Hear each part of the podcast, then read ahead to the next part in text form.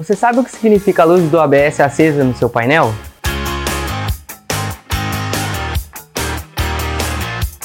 Olá, meu nome é Vitor Hugo e eu sou supervisor aqui do Grupo Celinho.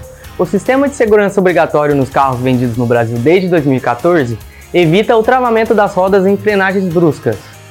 A luz do ABS acesa no painel significa que existe um problema com o sistema que evita o travamento das rodas em uma frenagem brusca, e não um defeito com o conjunto de freios do carro. O inconveniente pode estar na central eletrônica do ABS, em algum cabo ou fio que se rompeu, ou mesmo nos sensores posicionados próximos às rodas do veículo. O diagnóstico deve ser realizado por um scanner em uma oficina especializada e o reparo feito por um profissional capacitado. E o mais importante, não se esqueça de dirigir com segurança. Até a próxima, siga nas nossas redes sociais.